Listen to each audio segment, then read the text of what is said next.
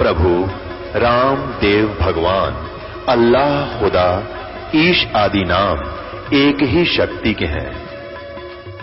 वो कैसा है, कहाँ है, कैसे मिलता है, किसने देखा है? ये प्रश्नवाचक चिन्ह पूर्ण रूप से हटाने के लिए अवश्य सुनिए जगत गुरु तत्वदर्शी संत रामपाल जी महाराज के अमृत वचन। सर्व पवित्र धर्मों के पवित्र शास्त्रों के आधार पर। अर्षित और दूसरे के पदार्थ हर लेने वालों को मारने वाले हैं। जैसे होम के द्रव्यों को यथा योग्य व्यवहार में लाने वाले और सुख दुख को सहन करने और कराने वाले हैं। जैसे अंतरिक्ष को प्रकाश करने वाले और सतधाम युक्त हैं। अब ध्यान से सुन की इसमें यह बात है, आप सतधाम युक्त हैं। सतधाम कहो, सतलोक कहो, सतदीप कहो, निजदीप कहो, अमरदीप कहो।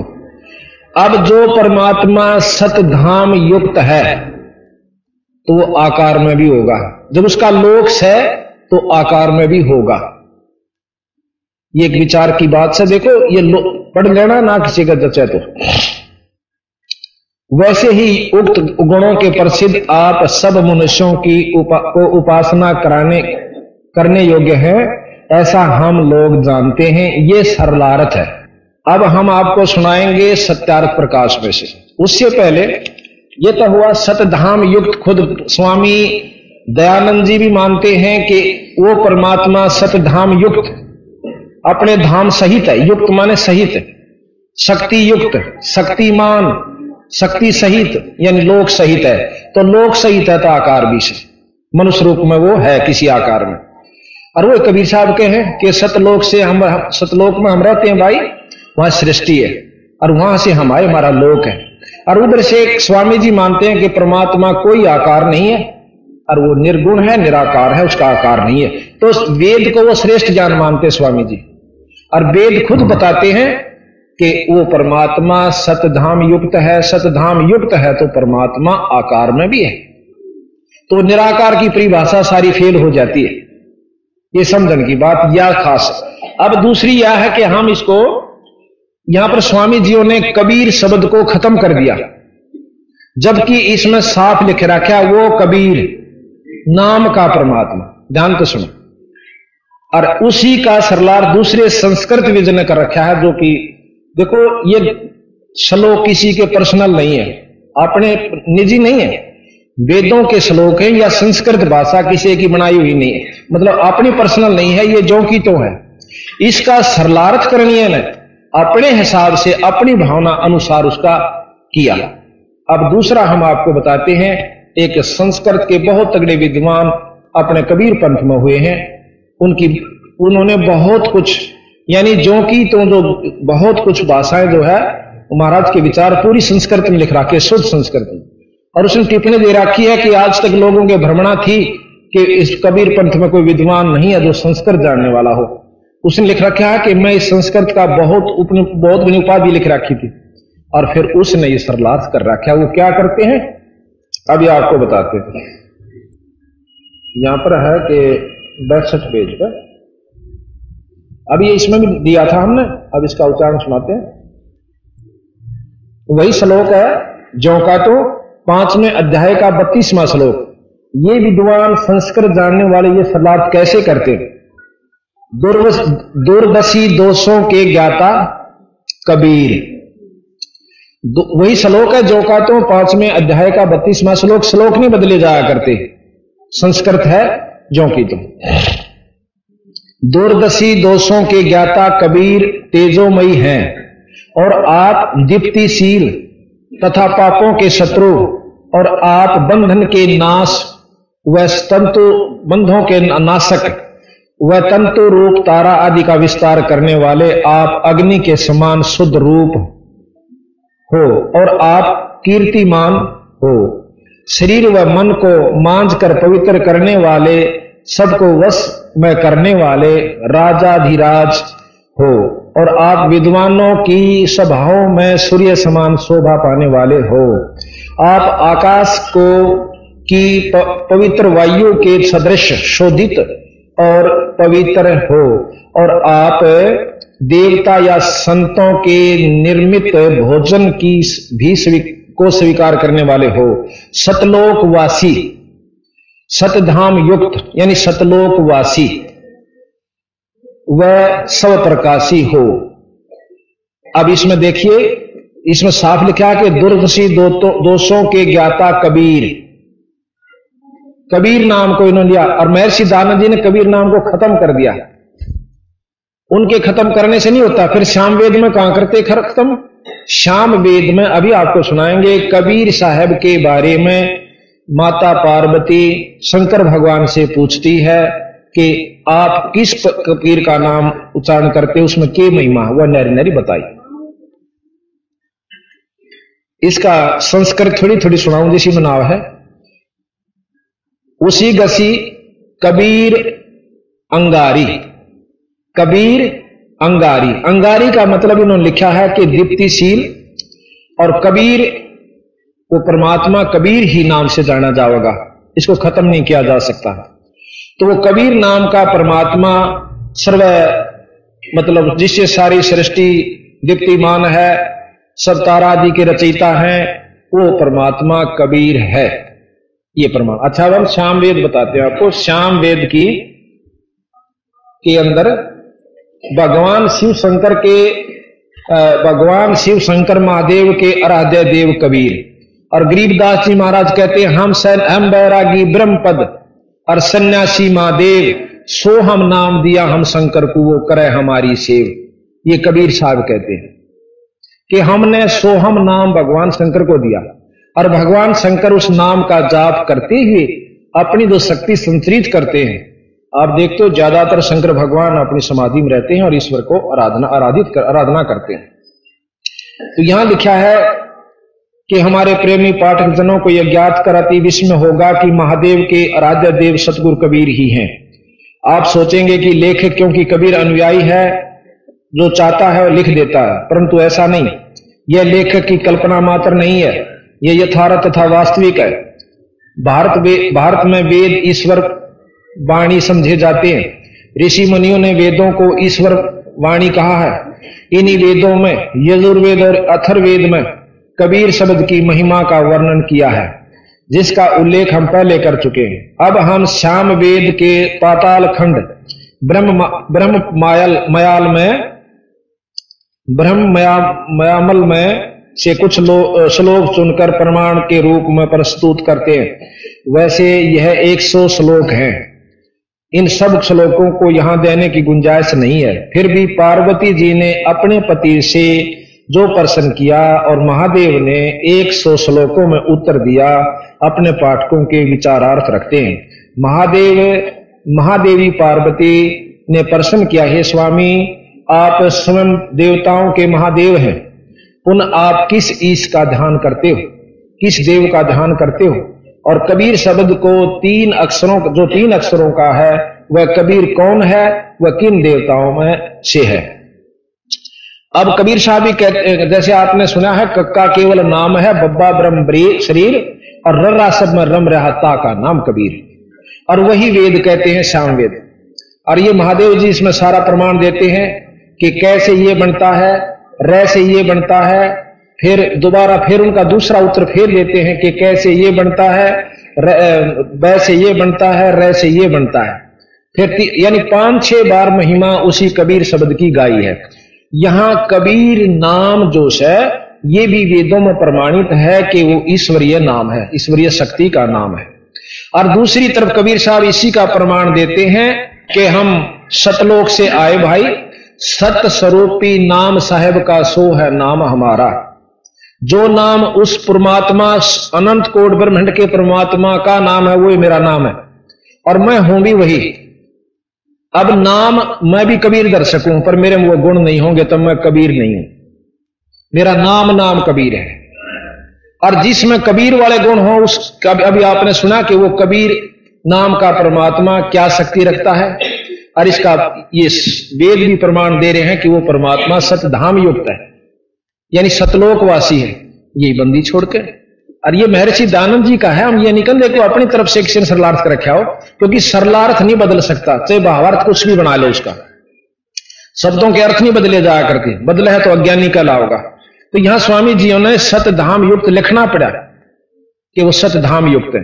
जब धाम है तो आकार में भी होगा। ये कबीर साहब कहते हैं, मैं नहीं कहता। और ये साफ़ प्रमाण देते हैं कि हम सतलोक से हम चले आए।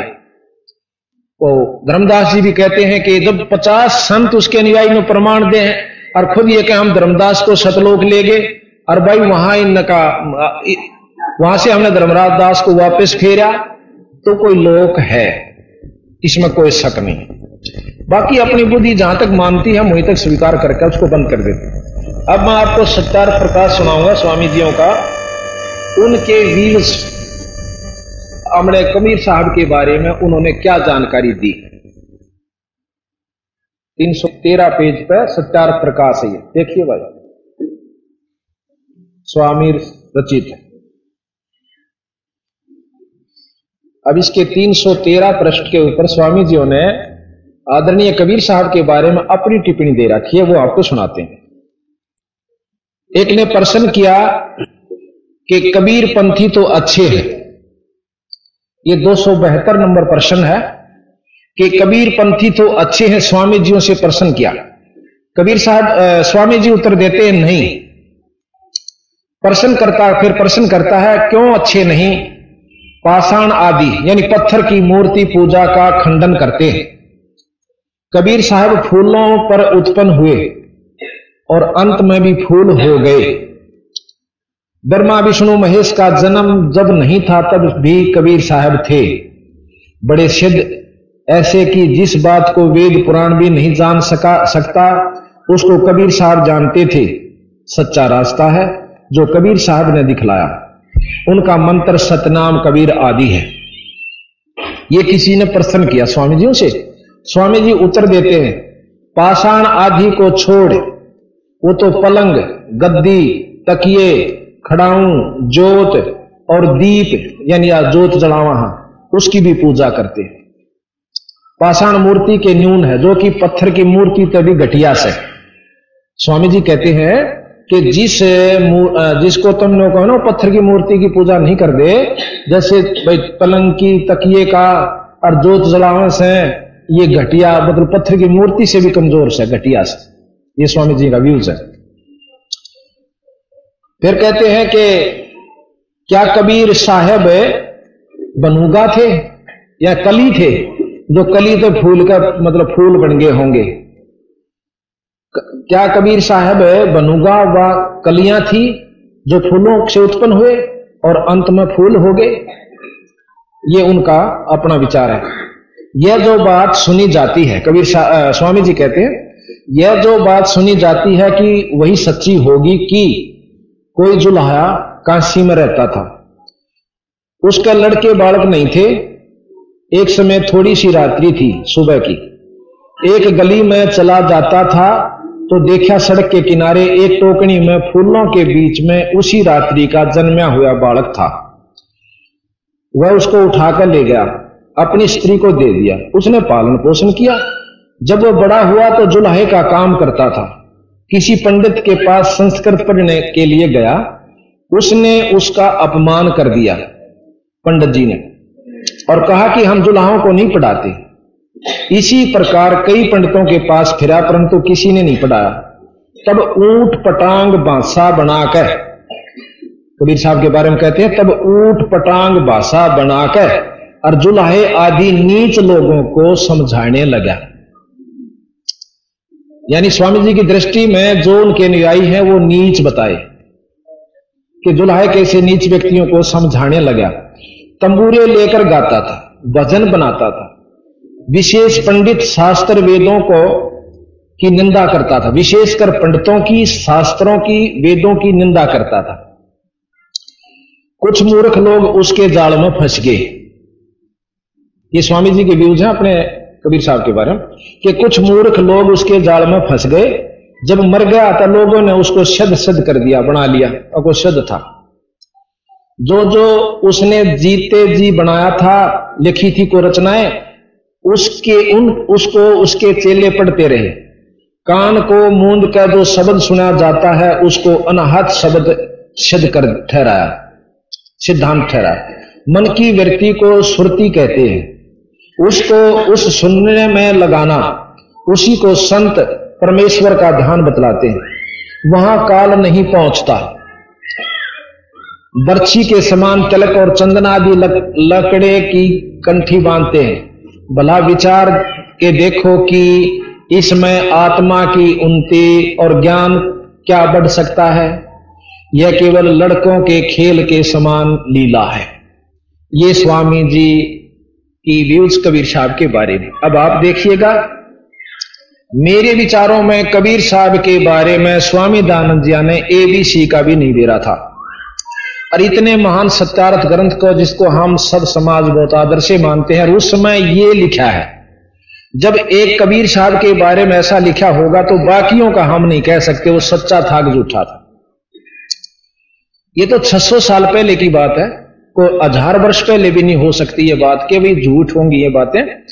सिकंदर लोधी दिल्ली का बादशाह उसके साथ जो उनकी वार्ता हुई आपको अभी बताएँगे।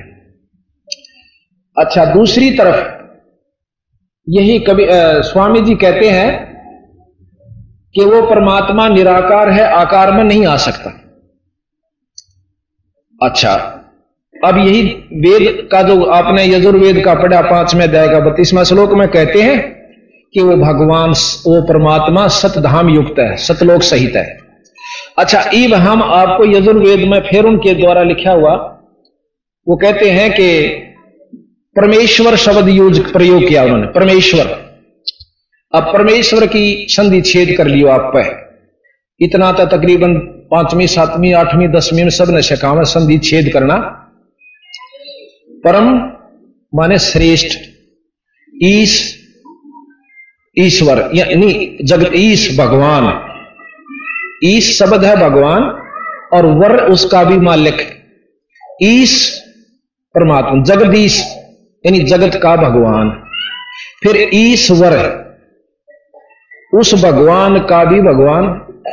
ईश्वर दो तो हुए, एक शब्द में तीन शब्द हुए से। और फिर परमेश्वर उन दोनों तभी ऊपर की शक्ति और को श्रेष्ठ परमात्मा, परम ईश्वर, उनसे भी ऊपर का परम यानी शक्तिशाली भगवान। और फिर कहें, ब्रह्म एक और परमात्मा एक। तो परमेश्वर शब्द की आवश्यकता मेरे हिसाब में तो नहीं चाहिए थी। जो एक बात को जानने वाले हैं, इसमें निंदा नहीं समझना। हो सकता हमारी बुद्धि ना काम करती हो, लेकिन यह परमेश्वर की संधि छेद यही होती है।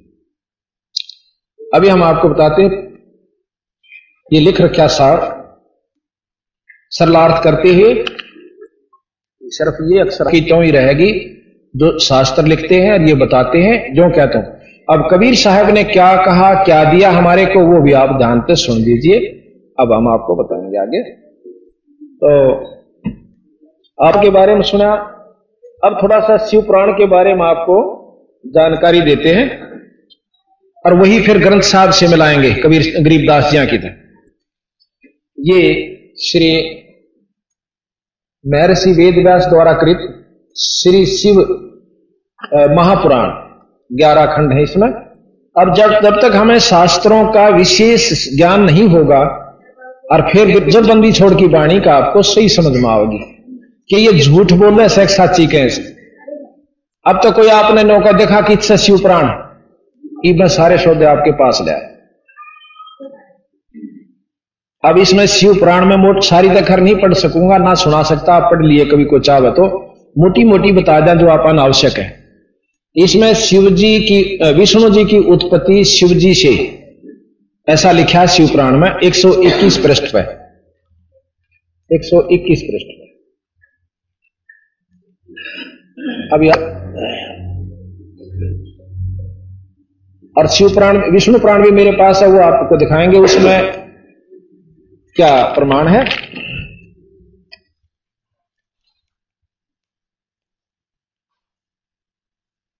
इसमें लिखा कि यह ब्रह्मा जी बोले कि हे ब्राह्मण, तुमने लोक कल्याणकारी व बड़ा ही उत्तम प्रश्न किया है, क्योंकि महाप्रलय के समय सब सथावर जंगम नष्ट होने पर जब सूर्य ग्रह तारों के से रहित होकर अंधकार में हो गया था।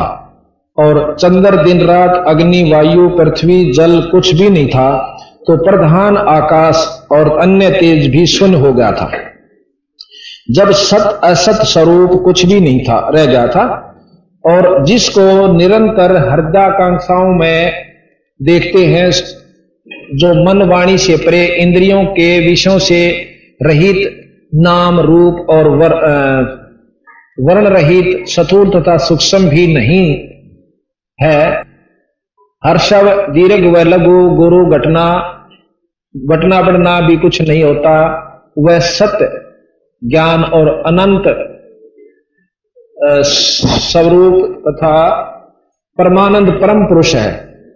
जो ज्ञानतम और शोभायुक्त है, जो अमूर्त परम तव है, वही सदृश की सदृश सदाशिव की मूर्ति है। ये मतलब ये है कि वो सदाशिव की मूर्ति है, जिसमें ये गुण है। इसी को पंडित अवर्चनीय और परचनीय अवर्चनीय तथा प्राचीन ईश्वर की मूर्ति कहते हैं। उसने अपने शरीर से स्वच्छंद शरीर वाली, कभी नाश न होने वाली शक्ति प्रकट करी, शिवजी ने करी। वही प्रधान प्रकृति, वही गुणवती माया और वही विकास से रहित बुद्धि तत्व जननी माता कहलाई। वही शक्ति अंबिका, प्रकृति संपूर्ण लोकों की ईश्वरी, त्रिदेवों की माता। अब देखो, इसी में दोबारा फेर के कहें, वह तीनों देवताओं की माँ। अब तीन देव की तरह के भाई। तीन देव ब्रह्मा, विष्णु, शिव। अरिबियानो कैसे कि वह है तीनों देव की माता भी है, अष्टंगी। यानी ज्ञान को उड़झाड़ा सुलझे नहीं। अब यहाँ कहते शंकर भगवान से ने अपनी शक्ति तय, वह माता उत्पन्न करी। और फिर वह माता, बोला तीनवा की माता, त्रिदेवों की माँ। अब बताओ, तीन, तीसरा फिर कौन वो चौथा और अलग हुआ फिर इसका मतलब? अब विचार से सुन की बात से। और कबीर साहब फिर इसका सीधा सरल भाव से बताओगे वो कल शुरू करेंगे हम। एक हमने बोर्ड बनवा रखा पूरा लंबा चौड़ा, जिसमें सारा वर्णन दे रखा है। और वो फिर इन सारे शास्त्रान जोड़ देगा। अकिया नूर ने थी भाई, ये गलत हिसाब से अपने मन हिसाब से जोड़े गए। तो यहाँ लिखा है, त्रिदेवों की माता नित्य और मूल कारण कही गई, जिसकी आठ बुझाएँ हैं। और जो विचित्र मुख वाली सुप्रभा है, सदाशिव ने उस शक्ति को साथ लेकर शिवलोक नामक क्षेत्र की रचना की। उसी उत्तम क्षेत्र को काशी कहते हैं। जो परम मोक्ष को देने वाली और सर्वप्रिय है। उस क्षेत्र में परमानंद शिव, पार्वती सहित शक्ति सहित निवास करते हैं। अब पार्वती सहित शिव निवास निवास करते हैं और उधर कहते हैं शिव जी ने ही वह माता विचार की वो शिव कौन है? अब ध्यान से सुनना सदाशिव ने उस शक्ति को साथ लेकर अच्छा निवास करती है हे मुने प्रलय काल में भी वह क्षेत्र शिव पार्वती से रहित नहीं होता और उसी से उसका अभिमुक्त कहते हैं। अच्छा अब फिर कहते हैं, धनुषधारी शिवजी ने पहले इसमें एक आनंद वन बनाया था। ये शिवलोक का ज़िक्र कर रहे हैं। उस आनंद वन में शिवा शिव के रमण करते करते, करने पर हे नारद जी, उन्हें किसी दूसरे पुरुष से, के निर्माण की इच्छा हुई। और उन्होंने सोचा कि हम इसका भार किसी दूसरे पर देकर शांति से काशी में केवल शयन करें। इस प्रकार निश्चय करके उसके दक्षिण के दसवें अंश में सुधार रूप आसव का व्यापार किया, जिससे त्रिलोक में एक सुंदर पुरुष का आविर्भाव आविर्भाव हुआ, जो शांत और सतोगुण से युक्त एवं गंभीरता में सागर के सम्मान था, उस तब उस अजय पुरुष ने प्रगट होकर परमेश्वर शंभु को प्रणाम कहा कि, हे स्वामिन, मेरा नाम कहकर मेरे कर्मों का भी तो कहो। यह सुनकर प्रभु शिव जी हंसकर बोले कि, सर्वत्र व्यापक होने से जगत में तुम्हारा विष्णु नाम प्रसिद्ध होगा। अब शंकर जियों से शिवजी भगवान ने विष्णु की उत्पत्ति दिखा दी। अब इसको घना पढ़ लो चाहे थोड़ा, इतना बतेरा हमने, जिसके लिए हम पढ़ना चाहते थे। भक्तों को सुख करने वाले तुम्हारे और भी बहुत से नाम होंगे। तुम परम कार्य साधन के लिए दृढ़ता से तप करो। अब कहें, विष्णु जी, तप करके यह साधना पाई। चलो। इसके बाद ब्रह्मा की उत्पत्ति विष्णु से। अब कहते हैं कि फिर ब्रह्मा की उत्पत्ति विष्णु जी के ना भी कमल तो हुई। ये भी प्रमाण ये आपको फ़ोटो भी दिखाया था। और शिव प्राण में क्या विष्णु प्राण क्या कहता है वो कल भी दिखाया था पर ईब ज़रूरी होगा दोबारा उसको दिखाना क्योंकि प्रकरण वही चल रहा है। अब आप देखिएगा इस फ़ोटो में विष्णु भगवान से उत्पत्ति दोनों देवता विष्णु भगवान से उत्पत्ति है नाभि कमल से गर्मा और शंकर जी को खुद विष्णु भगवान अपनी शक्ति प्रदान कर रहे हैं जब छोटे से थे। साफ़ आगे होगी। ये ब्रह्मा जी, ये शंकर जी और विष्णु जी यहाँ कमल के फूल पर बैठे हुए और इनकी नाभि से कमल की डंडी निकली, उसमें से कमल उत्पन्न हुआ, उसमें ब्रह्मा की उत्पत्ति बताते हैं। ये विष्णु पुराण अनुसार है। ये चित्र पढ़ लो चाहे ना पढ़ लो चाहे सुना भी दूँगा। ये विष्णु विष्णु पुराण के अनुसार है कि भगवान विष्णु से तीनों देवताओं की दोनों देवताओं की उत्पत्ति हुई। अब बताओ, विष्णु पुराण ने सच्चा माना कि शिव पुराण ने मानेंगे? या ब्रह्मा से फिर आप देखियो ब्रह्मा से सारी उत्पत्ति ये ब्रह्म कुमारी आप जाकर देखिएगा ये फिर आश्रम अपने में। वो कहते हैं कि श्री ब्रह्मा जी जो है, एक जगत में पहले पुरुष आए, उसको भगवान की संज्ञा में लेते हैं और उनसे सारी उत्पत्ति हुई। अब कबीर साहब के कहते हैं, वो भी सुनियो आप काल फिर कबीर साहब बिल्कुल दाना दाना गिन के और वो फिर आपका समझ में आओगा, बंदी छोड़ ठीक है ऐसे अकीय शास्त्र ठीक है। अच्छा इसके बाद विष्णु जी को इतना कमज़ोर शब्द कर रखा शिव पुराण में, आप देखिएगा कि एक समय राजा दक्ष ने हाँ ब्रह्मा की उत्पत्ति सुनो पहले और फिर उनकी आपस में विष्णु से झगड़ा होता है ब्रह्मा का। 123 पेज पे अब पढ़ पढ़ के सुना देता हूँ एक, एक मिनट का है। ब्रह्मा जी ब्रह्मा की उत्पत्ति है। ब्रह्मा जी बोले हे श्री नारायण के सहन करने पर शिव जी की इच्छा से उनकी नाभि में से एक कमल की उत्पत्ति हुई। नारायण के सहन करने पर शिव जी की इच्छा से और नाभि के कमल तय एक कमल उत्पन्न हुआ नाभि से जिसका विशाल और अनंत योजन का विस्तार और अनंत योजन की ऊंचाई थी। उसके साथ ही साथ अर्थात पार्वती सहित शिवजी ने मुझे उत्पन्न किया। इस प्रकार में, यानी कहते हैं कि उस कमल तय शिवजी ने विष्णु की ना विमत पैदा किया, फूल। और मैं अपनी कृपा से फूल पर पैदा करके डाल दिया। ये ब्रह्मा जी की मतलब शिव पुराण का अपने पात्र बना करके रचना की गई। शिव जी को प्रधान सिद्ध कर रहे इस प्रकार रहने अगर प्रगट हुआ, जिसके चार मुख, लाल मस्तक और त्रिपुर धारण करते हुए मैंने उस कमल के अवतरित और कुछ भी नहीं देखा, अतिरिक्त। वहाँ मैंने कमल का फूल दिखा, कुछ नहीं दिखा। उस समय मुझे कुछ भी ज्ञान नहीं था, जिससे मैंने, न तो यह जाना कि मैं कौन हूँ और मुझे किसने उत्पन्न किया। कुछ ही अक्षण पश्चात मुझे बुद्धि प्राप्त हुई और मैं कमल के नीचे में अपने कर्ता को ढूँढने लगा। हे मुने, तब मैं एक एक नाल को पकड़ता हुआ सौ वर्ष तक मैं नीचे को चला। किंतु मैंने वहाँ भी कमल की जड़ को नहीं पाया। फिर मैं कमल के ऊपर जाने की इच्छा करने लगा। हे मुने, जब मैं कमल के मार्ग द्वारा मैं ऊपर आया तो कमल की कली कली, वहाँ मुझे तप करने की मंगल में वाणी सुनाई पड़ी। इस मोह नाशक आकाशवाणी को सुनकर मैं अपने पिता के दर्शन करने की इच्छा से फिर तप करने लगा और बारह वर्ष तक कठिन तप किया। पश्चात चार बुझाधारी सुंदर नेत्र वाला भगवान विष्णु प्रकट हुए।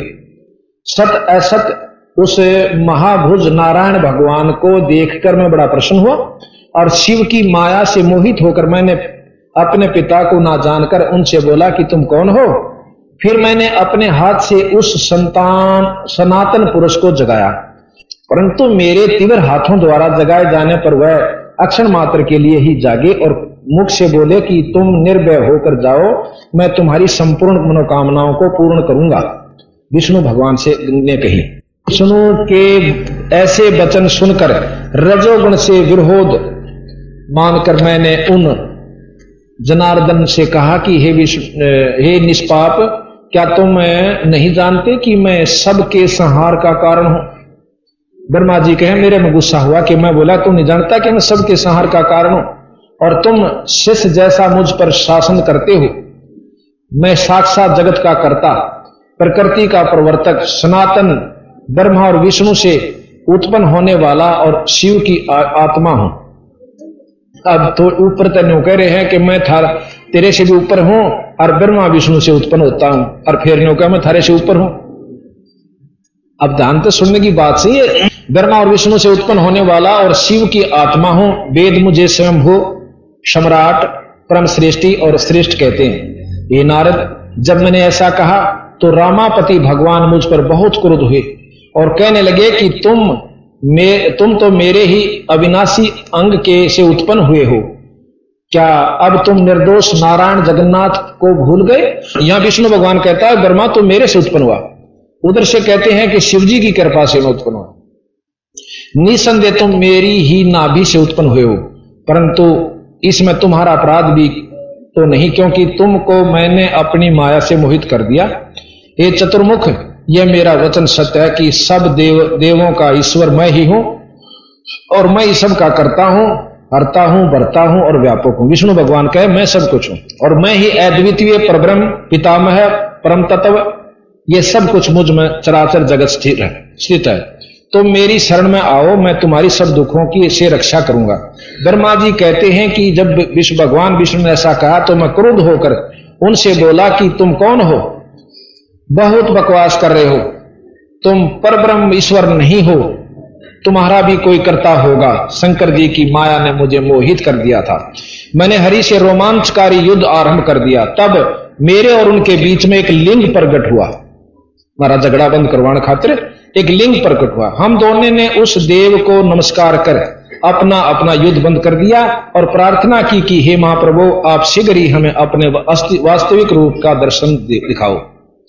तो इस प्रकार कहते हैं कि फिर भगवान विश्व, शंकर भगवान ने हमें दर्शन दिए और उन्होंने बताया कि तुम तो मेरे द्वारा निर्मित हो और ये मेरी शक्ति है। तो इस प्रकार इसमें जो भागवत के अंदर लिखा है उसमें लिखा है कि ऐसे इनका झगड़ा हुआ।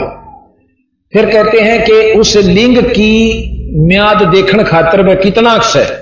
कहते हैं, विष्णु भगवान तो ऊपर न चाल पड़ा। ना, ब्रह्मा जी तो ऊपर न चला और शंकर भगवान तले न चला गया। पाताल ही चला गया क्योंकि उस लिंग का कोई बेरा नहीं पिटा, कितना लंबा से। और विष्णु भगवान ने ताके नो कह दिया मन्नत पता नहीं चला वो कितना लंबा है? ब्रह्मा जी ऊपर गया था। उसने आके और उल्टा ही बोल दी, झूठ नो बोला, बस यू थोड़ी ही दूरता ही का सा कहते, इस बात ने सुनकर शंकर भगवान ने एक वीरभद्र नाम का अपना गण अपनी शक्ति से तैयार किया और उसने आकर और भगवान ब्रह्मा जी का पाँच मुँह थे इसका पहला। एक सिर काट दिया। सिर काट दिया तो सब कांपने लग गए विष्णु वीर वो ब्रह्मा जी भी क्या बात हुई? कि तुमने हमारे इष्ट की बेइज्जती करी झूठ बोली है कि मैंने वहाँ पर उसको दर्शन कर लिए?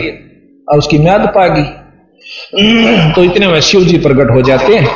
उन्हें रख रखाव कर दिया वह चले, एक काट दिया जो काट दिया प्राग मत काट दिया यह सजा बतेरी से। अब कहते हैं, भगवान विष्णु ब्रह्मा जी का चार मुख रह गए। चतुरानंद कहते हैं इनको।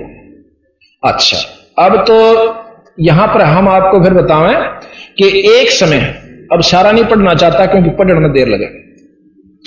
एक समय पार्वती और शंकर भगवान शिव जी अपने नंदी पर सवार होकर और आकाश में उड़ रहे थे। उन्होंने देखा कि रामचंद्र जी और एक व्यक्ति, दो व्यक्ति किसी विलाप में रो रहे हैं और तड़प तड़प कर वृक्षों की कौड़ी भर रहे हैं, पशुओं से पूछ रहे हैं, भाई, तुमने कोई सीता देखी? तुमने मेरी सीता देखी? विलाप कर। उनको जाकर के शंकर भगवान ने ऊपर से नमस्कार किया। आदर से। अब पार्वती कहने लगी कि आप इस व्यक्ति को जो इसी बुरी तरह रो रहा है, इसने नमस्कार क्यों करते हो? तो शिवजी भगवान कहने लगे, ये पारब्रह्म परमात्मा है। ये तीन लोक के मालिक है। ये भगवान है। और इनकी कोई दासी को, पत्नी को कोई उठा ले गया। तो पार्वती ने बोले, मत ना मानो इस बात में कि ये भगवान होकर और इनकी औरत ने उठा ले गया। और फिर इतना इसमें दुख न बोला, तू रहन दे या ठीक बात। से मैं जो कहूँ, शंकर जी बोले कि यह सच है। पार्वती जी नहीं मानी। न बोली, मत परीक्षा लूँगी। शिव जी भगवान ने बोले, देख, परीक्षा ना लिए। मेरी बात मान जा। अकाछा को ना लो। भगवान शिव जी चले गए, बाहर अपना कोई तप साधन करने खातिर। पाछे तय सीता का रूप बनाया और भगवान राम के सामने चले गई उसने सोचा था कि जानते मुझे स्वीकार करेगा और बहुत जैसे शांति प्रकट होगी। कहती जो ही मैं भगवान राम के सामने गई तो भगवान ने मुझे देखते नहीं बोला, हे दक्ष पुत्री माया, हे दक्ष की बेटी पार्वती, तू क्या करना यार भगवान ने कहा छोड़ आई? ने बोली, मैं बहुत शर्मिंदा हुई। मत तो गंडगी पानी में। ए महाराज, तुम सच्चे भगवान सो। वापस आ गई आ गई तो ठीक है। भगवान शंकर कहने लगा कि परीक्षा ले आई, अकना मन को परीक्षा। अच्छा। और भगवान शिव जी ने जान लिया कि यह झूठ बोला से। अब उसने मन से पार्वती को त्याग दिया कि तू मेरा काम नहीं रही, पत्नी रूप में मैं स्वीकार नहीं कर सकता। क्यों? क्योंकि तू ने मेरी माता का रूप बना लिया सीता का। यहाँ सीता को माता कहते भगवान विश्व शिव जी। और माता का रूप बना लिया तो तू मेरी माँ स्वरूप होगी, मैं तुझे पत्नी रूप में स्वीकार नहीं कर सकता। और न्यू कह के ऊपर पहाड़ा पर जाकर अपना साधना कर ली, मुझे दिल से त्याग दिया तो मैंने भाप लिया कि ईब चाहे धरती इधर से उधर हो जावे। शिव जी मानने वाले नहीं है। उधर से मेरे पिताजी ने, दक्ष जी ने एक यज्ञ किया हुआ था। उस यज्ञ में जाके देखा, उसने सोचा, चला अपने घर ने चाली गोर तक मैं साधन नहीं। घर जावे से तो महाराजा यक्ष दक्ष ने एक यज्ञ करवा रखा उसमें हवन कुंड बनवा रखे। सभी राजाओं को और बाकी जमाइयों को सबका आदर दे रखा सबका ना आ रहे थे, उनका भाग काट रखा पर शिव जी नहीं गए हुए थे, ना बुलाए थे, और उनका भाग भी नहीं काट रखे थे। अब पार्वती जाके सब जगह देखा है कि हमारा तो कितना नाम न गो और ना मैं बुलाई। अपने पिता ते छो माँ के कहती है कि तेरे जैसे नीच पिता के दर्शन में भी पाप लगे। तना अपने जमाई का भी भाग नहीं कटा अपनी पुत्री को भी नहीं बुलाया। तो वो कहता है, दक्ष, गुस्से हो जाता है कि नीच बालिका, तुझे ज्ञान नहीं कि वो मेरा दुश्मन है, मेरा जमाई नहीं है। मेरे से जो है ना मेरी इच्छा के विरुद्ध तूने शादी की थी और मैं ना बुलाऊं और ना मेरा वो पसंद। वो तो गल में सांप गालने रहे। और गल के अंदर जो है ना, रूंड बाड़ा सिर घाल रहा कपाल, और पागला वाला हाल, मैं उसको यहाँ बुलाऊं। कहने लगी, मुझे बड़ा गुस्सा आया। अकेले मैं तेरा यज्ञ करवाऊँगी पूरा ही। उसके हवन कुंड में जड़कर मर जाती है। पार्वती जी। शंकर भगवान ने ज्ञान हुआ। कहते उसने वीर भद्र को प्रकट किया और आपने कई उनको साथ में लेकर भेजा। गणों अच्छा वहाँ पर ब्रह्मा जी और विष्णु जी दोनों उपलब्ध थे। विष्णु जी की आज्ञा से वो किया गया था यज्ञ। अब वीरभद्र आवा है, दक्ष को पता चल गया कि वीरभद्र आवा है और आपको नष्ट कर देगा। तो विष्णु जी से अर्ज़ करी के महाराज, मेरी रक्षा करो। विष्णु जी कहने लगे कि वीरभद्र का आगे मेरी नहीं बसाओगे। अब विष्णु भगवान की यहाँ पर समर्थता का आप विचार कीजिए। विष्णु भगवान एक शिव जी के गण के आगे न्यू कैसे कि मेरी नहीं बसावेगी और दक्ष, भाई तने गलती करी, बुला लेना चाहिए था। ने बोला, जी, होगी सो होगी, मेरी रक्षा करो। अक भाई, मेरे बस की बात नहीं, चल कोशिश करूँगा। तो यहाँ लिखा है कि वीरभद्र आया। वीरभद्र ने आकर राजा दक्ष की नाड़ काट दी। ना हाँ पहले विष्णु भगवान झगड़ा करता है, ब्रह्मा जी तो खिसक गया। रह गए विष्णु जी। विष्णु जी ने अपना चक्कर सुदर्शन वीरभद्र पर छोड़ा। सुदर्शन चक्कर समेत वीरभद्र ने उसको जाम कर दिया। यानी खंबे की तरह खड़ा हो गया। और नु जाम हो गया विष्णु भगवान ना आगे न चाले ना पाछे। और न्यू आँख ठहर गई। ऐसा लिख रहा क्या ये शिव पुराण में।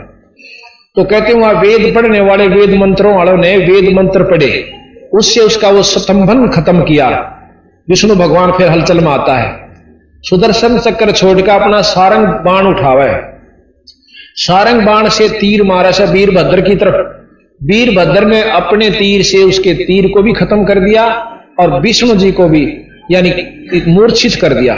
जख्म हो गया उसका। और फिर वो क्या नाम है, वहाँ पर वेद मंत्रों के उसे उसका तीर निकाला और फिर विष्णु भगवान अपने लोक को चला गया। अर्थात शिव जी के सामने विष्णु भगवान बहुत छोटी इकाई होगी तो उनके गणों से भी नीचे पहुँच गया। ये इसमें लिखा है कि विष्णु ने अपना सारंग धनुष उठाया और वीरभद्र ने तीन बाण मारे, तीन टुकड़े कर दिए। विष्णु भगवान भाग्य और ब्रह्मा जी तो पहले जा चुके थे। अब हम ये नहीं कहना चाहते कि ये गलत है या ठीक है, पर आप विचार कीजिए। अब फिर क्या हुआ? एक समय उस समय जो यज्ञ कर रहे थे और उन्होंने शिवजी का वो नहीं निकाला था तो ददीची ऋषि जो है शिवजी उपासक थे, वो उस यज्ञ से उठकर चले गए। कहने के जब आपने हमारे इष्ट का नहीं स्थान रखा तो हम नहीं रहेंगे यहाँ पर। ऐसे यज्ञ में हमारा पाप है, आना। चले गए। उससे दक्ष की उनकी दुश्मनी होगी। फिर राजा वक्सु को भेजा कि आप राजा दिदी जी को पराजित करके आओ। नहीं हुआ। फिर दक्षु राजा दक्षु ने जो नाम अक्षु ने अक्षु है। राजा अक्षु ने विष्णु की उपासना की। विष्णु जी प्रकट हुए। कहने लगे, स्वामी जी, राजा ददी जी को पराजित कर दो। मैं यही माँगता हूँ, वरदान मांग लिया था। नो बोला बाबा देख ददी चीन में पराजित नहीं कर सकता, विष्णु जी कैसे पर मैं कोशिश करूँगा, कोई और छल कपट का तरीका अपनाऊँगा। एक ब्राह्मण का रूप बनाकर ददी जी के पास चलेगा कि क्या मांगो विप्र जी? कि आप मुझे लिख कर देना वरदान दो। क्या लिख कर दू? कि आप आप वरदान दे दो कि मैं अक्सु राजा से पराजित हो जाऊँगा। ने बोला तो, तो विष्णु है और मुझे छलने आया है।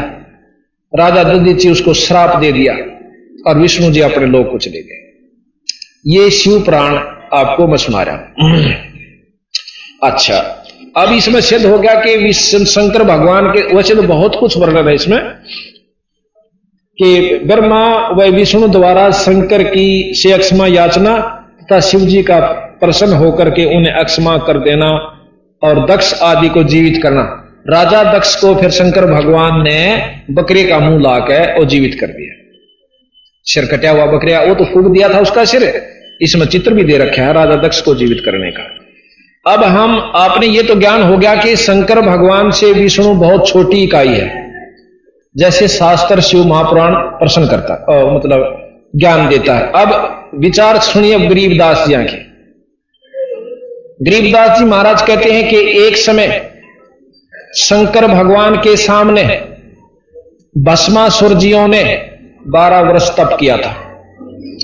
ये विचार सुन के हैं कबीर साहब गरीबदास जी ने ये सारे शास्त्रों को जोड़ा है और बताया से कौन सा सच्चा, कौन सा झूठा है और कहाँ तक ये ज्ञान देते हैं। तो बसमासुर जी ने बारह वर्ष शिव जी के बारे ने आगे कैलाश पर्वत पर, पहले तो कैलाश पर्वत पर किया, फिर उनके द्वार के सामने बारह वर्ष किया। तो पार्वती जी कहने लगी कि महाराज, ये के मांगा इसने दे दो। महाराज, विष्णु भगवान प्रसन्न होते हैं कि मांग, भाई, क्या मांगे भगत? ए भक्तवर, मांग क्या मांगे? वचन भर लो जी। अब भर लिए वचन। क्या माँगता है? कि मुझे भसम कंडा दे दो। और भसम कंडा मुझे दे दो और कुछ नहीं चाहिए। अब शिव जी ने काट कर भसम कंडा दे दिया।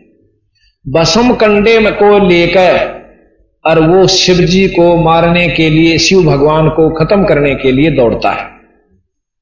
और मन में के विक्षेपता कि मैं पार्वती को अपनी पत्नी बनाऊँ और शंकर जी ने खत्म कर दिया बहुत सुंदर है पार्वती।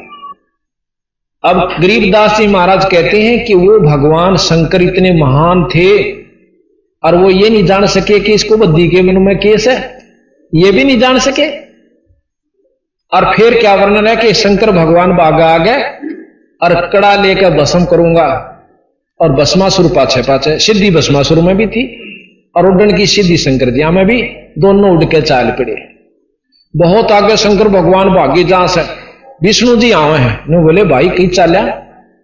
हे भगवान, कहाँ चले? कि नो बोला, आप भी भाग लो। अकी बात से? कि एक राक्षस भस्मासुर नाम का। ना, वो हाँ भस्मासुर नाम का राक्षस ने मेरे से, वो भस्म कंडा ले लिया। और खूब मुझे मारने की इरादा रखता है और पार्वती को पत्नी बनाओगा। भाई भाजली बोल कोई इलाज नहीं। विष्णु जी ने बोले, कोई बात ना महाराज वहाँ से प्रगट विष्णु जी अंतर ध्यान होते हैं और सुंदर पार्वती का रूप बनाकर भस्मासुर के आगे आ जाते तो भस्मासुर पार्वती ने देख कर वहीं डट जैसे क्यों उसका तो इरादा है पार्वती था? और उसने नो बेरा था, शंकर भगवान तक कड़े रहेगा मेरे दौरे, इतने नज़दीक नहीं आंदा ने छह दूर खड़ा सौ किलोमीटर। तो पार्वती से कहने लगा, पार्वती कहने लगी कि मैं तो आपके लिए आई हूँ, और छोटो उसके पाछे क्यों भाग रहे हो? अब ठीक से? न बोले, मैं जब खुश होंगी मैंने नाच के दिखा दे। नाचन लग गया। बसमासुर ने बोली, न्यो नहीं, मैं नाचू, न्यो नाच, तने नाचना नहीं सीखा, मैं सिखाऊँगी, ना, अब तू सिखा दे।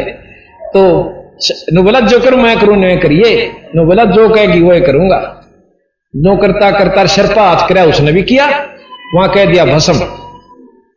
तो भस्मा सुर भस्म हो जाता विष्णु भगवान कंडे ने लेकर और गाल के गोज में और शंकर भगवान जो भागे जा रहे थे, उनके आगे प्रकट हो जाते। कह लगे, भाई, रुकना रुकना, भगत जी भगवान जी, डट डट बहाज ले, डटन का टाइम नहीं से। इतनी फुर्सत नहीं है एक अक्षर में राक्षस पीछे आ लेगा। वो कहने लगे कि मैंने उसको खत्म कर दिया। खत्म कैसे कर दिया? खत्म कर दिया। मैं नहीं मान सकता। मैं नहीं मान सकता। मेरा दिल यूँ कर रहा है। मुझे दिखाओ आपने कैसे कसम कसम। वो कड़ा भी दिखा दिया। मैं बोले, आप लाए कैसे? आपने भस्म किया कैसे? मुझे जरा बताइए तो। तो कहने लगे कि उसी समय उन्होंने एक लड़की का रूप धारण किया, बहुत सुंदर। वहाँ से अंतर ध्यान हो गए, इतनी दूर दिखा एक बहुत सुंदर लड़की, बहुत सुंदर बाहर बना दिया, आधा शरीर नंगा, आधा ढका हुआ और उड़ता जा रही है और नाच रही है। तो शिव जी भगवान उसी समय उस लड़की के पीछे भाग लेते हैं, ये प्रमाण मिलते हैं शास्त्रों में। उसके पीछे भाग लेते हैं और वो आगे आगे भगवान विष्णु शंकर पीछे पीछे।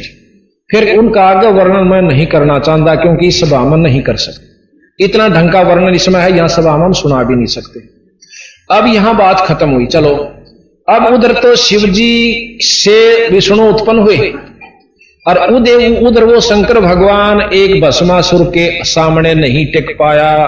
वहाँ रक्षा विष्णु भगवान ने की। अब चलो आगे। अब वो पार्वती जी का जो शरीर जल गया था हवन कुंड में, और वो जल गया था पर कंकाल हार्ड न्यू के नु रह गए थे। शंकर भगवान जाते हैं सभा में, और देखे हैं कि पार्वती का सौ पड़ा, उस कांधे पर धर के उस सौ ने, और कई हज़ार वर्ष तक पर्वता का घूम, तेरे पागल होकर के उसके बिरह में, ऐसा भी प्रमाण मिलता है। फिर विष्णु जी ने देखा कि ये तो बावड़ा हो गया। और इस मरे हुए चाम डान ठाए फिर, इसका मोह भंग करना चाहिए। जब इतना मोह इन भगवान के अंदर था कि वो एक मरे हुए, उसके भी इतना आसक्त हुआ तो परमात्मा की, पूर्ण परमात्मा की संज्ञा नहीं दी जा सकती। फिर क्या हुआ कि उन्होंने अपने तरसूर से उसको मार दिया। कहीं पर हाथ पड़ा, कहीं पर कान पड़े, कहीं पर आँख पड़ी, कहीं पर सिर पड़ा। तो जहाँ पर उनका जो जो स्थान पड़ा, जहीं पर नैना देवी, कहीं पर फलानी देवी, वो सब मंदिर बाद में बना दिए गए। ये गरीब मतलब हमारे शास्त्रों ने प्रमाण दिया। अब ब्रह्मा जी रह गए भगवान, तीसरे। ये कबीर साहब बतावे हैं, मैं अपनी तरफ़ से नहीं कहता और गरीबदास जी की वाणी इसका प्रमाण देते और शास्त्र भी वही बतावे हैं। ये झूठ नहीं है। एक बार कहते हैं, जब पार्वती की शादी हुई थी, ब्याह हुआ, इनका इतना सुंदर रूप था कि ब्रह्मा जी वहाँ बैठा हुआ था। और अब मैं वर्णन नहीं करना चाहता कि उसके साथ क्या बीती। ऐसे ऐसे सैकड़ों प्रमाण। फिर ब्रह्मा जी को भगवान कहते हैं कि एक समय उनकी पुत्री खुद, सरस्वती जी, जब जवान हुई, उसने पति की तलाश करने की कोशिश की। तो ब्रह्मा जी उससे कुछ क्षण पहले देवताओं को अपनी सभा में प्रवचन कर रहा है कि भी देखो, बुरे कर्म का बुरा फल होता है, परतरिया गमन का महाफल होता, महापाप होता है।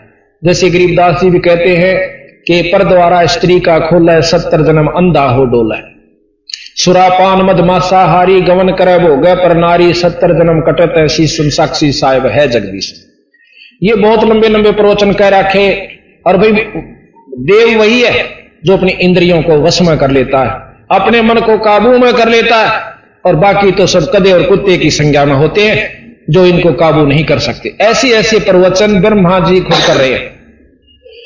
इतनी देर में सरस्वती जी बहुत हार श्रृंगार करके उनकी पुत्री और ब्रह्मा की सभा में आए हुए देवों में से अपने पति चुनन की इच्छा से जाती है। कहते उसी समय ब्रह्मा जी का मन डामाडोल हो जाता, अपनी पुत्री देख के। और सिंहासन से उठ के उसकी कौड़ी भर लेता है। जैसे अश्लील व्यक्ति पिक्चरों में आप देखते होंगे, मुस्कुराते हुए।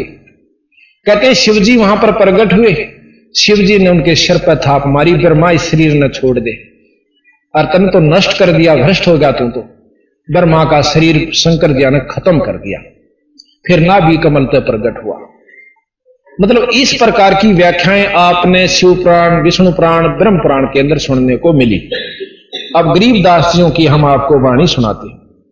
अब आप विचार कीजिए कि इनमें फिर परमात्मा कौन सा रहा? और ये भी नहीं कह सकते कि भगवान नहीं थे। जैसे परमात्मा की परिभाषा हमने काल भी बताई थी, आज फिर थोड़ी सी रिवाज करते हैं। परमात्मा जो है भगवान कहो, अल्लाह कहो, गॉड कहो, खुदा कहो, रब कहो, ये उस शक्ति का नाम है। God is the power. जिसमें जितनी शक्ति, उतना ही गॉड। जैसे डीसी जिलेता ही का भगवान से साहब से, और मन कमिश्नर चार पाँच जिलों के ऊपर साहब है, और फिर इनके ऊपर मंत्री तथा मुख्यमंत्री भी साहब को आते हैं। जितनी जिसमें शक्ति है, उतने वो साहब है। फिर प्रधानमंत्री भी साहब है। अब ये भी नहीं कह सकते कि इन केंद्रीय विकार नहीं हो सकते। यानी जो काम मुख्यमंत्री कर सकता, वो डीसी कद्दे नहीं कर सकता। और जो प्रधानमंत्री कर सकते हैं, उस कार्य को ना डीसी और ना मुख्यमंत्री भी। क्योंकि प्रधानमंत्री में वो शक्ति होती छह महीने तक। अपने देश के नागरिक को वो किसी भी राज्य का मुख्यमंत्री बना सकता है, उसने ज़रूरत नहीं सिलेक्शन करवाने इलेक्शन करवाने की। यानी मुख्यमंत्री भी बना सकता है, प्रधानमंत्री तो उसमें बहुत शक्ति हो सकती है। है तो इसी प्रकार तीन लोक के भगवान ब्रह्मा, विष्णु, महेश और तीन लोक में जो यह प्रक्रिया है, बिल्कुल ठीक। इस तीन लोक की व्यवस्था यही रहेगी, भाई, ना तो स्वर्ग में सुख वहाँ भी देवताओं का जूत बाजे, क्योंकि ये स्वर्ग की प्रक्रिया आप सुन रहे हो। और जैसा कि कल प्रकरण दिया था कि गौतम ऋषि इंद्रपुरी में इंद्र का गुरु, इंद्र देवताओं का राजा सुरपति कहलाता है। और वो अहिला के रूप के ऊपर मोहित हो जाता है शास्त्र बताते मुर्गे से या जैसा भी कहा उन्होंने किया, चंद्रमा को साक्षी रखा जाकर के दुष्कर्म करना चाहा। गौतम ऋषि जल्दी वापस आगे नहा के आगे वो पाए, उनको धोती मारी, शराप दे दिया, अहिला पत्थर की होगी। और इंद्र के एक हज़ार भग योनि स्त्री वाली बड़ी उसके बाद अब आप देखिए, जब वहाँ भी ऐसे दुख हैं कि कोई भी सुखी नहीं तो उसी लिए गरीबदास जी महाराज कहते हैं कि स्वर्ग हमने भी देखा, पर हमारा मन नहीं लग गया सुन मंडल, यानी और ऊपर को चले। भाई, काल कर्म सब भाग्या। अब ये बात जब ज्ञान हो जाएगा कि हमने किस इष्ट की उपासना करनी चाहिए, और कहाँ तक हम किस उपासना से क्या लाभ मिलेंगे, उपासना क्या चीज़ है? जैसे हमने डिप्टी कमिश्नर से मेल करना है तो उसके लिए कोई उसका खास आदमी पकड़ना पड़ेगा। अपनी सही काम को भी करवाने के लिए, ताकि उसको यह विश्वास हो जाए कि ये आदमी आया से, आया है तो ये बिल्कुल सही आदमी को लेकर आया होगा। तो वो बिचौलिया जो सब वो गुरु कहलाता है। अब थोड़ी सी गुरु की परिभाषा हम बताते हैं। अब परमात्मा तो आप जान गए कि जैसे तीन लोग के तो ये हो गए ब्रह्मा, विष्णु, महेश, और 21 ब्रह्मांड का परमात्मा ब्रह्म है, जिसका वेद वर्णन करते हैं। और 21 एक तो एक ब्रह्मंड की ज्ञान भी वे ब्रह्मा विष्णु महेश को नहीं है। इक्कीस ब्रह्मंड के से इक्कीसवें ब्रह्मंड पर वो परमात्मा, यानी निरंजन, ज्योत निरंजन जिसको कहते हैं, वो आकार रूप में अपने लोक में है। तो ब्रह्म को जो है, ब्रह्म हुआ इक्कीस ब्रह्मंड तक का भगवान, इससे ऊपर पार ब्रह्म। ब्रह्म और पार ब्रह्म आप दो शब्द हर समय सुनते हो। ब्रह्म तथा पार ब्रह्म। कबीर साहब कहते हैं कि जब दो नाम हैं तो शक्ति भी दो होंगी। अब परमेश्वर शब्द आपने सुना था, जो कि वेदों में भी प्रमाणित है, और जो कि एक ईश्वर को मानने वाले भगवान महर्षि दानंद जी भी परमेश्वर शब्द का प्रयोग करते हैं तो आप विचार कीजिए कि परमात्मा एक कहाँ रहा। ईश, अभी पहले भी बताया था, ईश, जगदीश, जगत का, यानी सारी सृष्टि का परमात्मा भगवान, ईश्वर, उसका भी भगवान। और परमेश्वर इन दोनों तभी ऊपर की शक्ति को परमेश्वर कहा जाएगा। तो इसी प्रकार ब्रह्म और परब्रह्म। दादा परदादा यानी परब्रह्म उससे श्रेष्ठ शक्ति। ब्रह्म क्या चीज़ है? वो गुण, वो शक्ति, जिसमें ये गुण है, जो हम देते हैं, निराकार है, और सब वस्तुओं का पालन करने वाला है, पालन पोषण करने वाला है, पाँच तत्वों का प्रधान है। ये गुण ब्रह्म है। इससे ऊपर परब्रह्म है, जिससे इससे सुपीरियर सुपीरियर गुण होते हैं। उसके ऊपर पूर्ण ब्रह्म और कबीर साहब बताते हैं कि पार ब्रह्म से ऊपर एक पूर्ण ब्रह्म शक्ति है, जिसको सतलोक के मालिक सतपुरुष कहा। तो ज्योत निरंजन जो है, ये ब्रह्म है, अक्षर पुरुष, अवगत पुरुष, ये परब्रह्म है। और जब महाप्रलय हुई है, होती है तो गरीबदास जी महाराज कहते हैं कि महाप्रलय में 21 ब्रह्मंड तक खत्म हो जाते हैं। ब्रह्म की स्थिति समाप्त हो जाती है। वो तो परब्रह्म में समा जाते हैं, वहाँ पर इन जीवों का अलग अलग ढंग से रख दिया जाता है।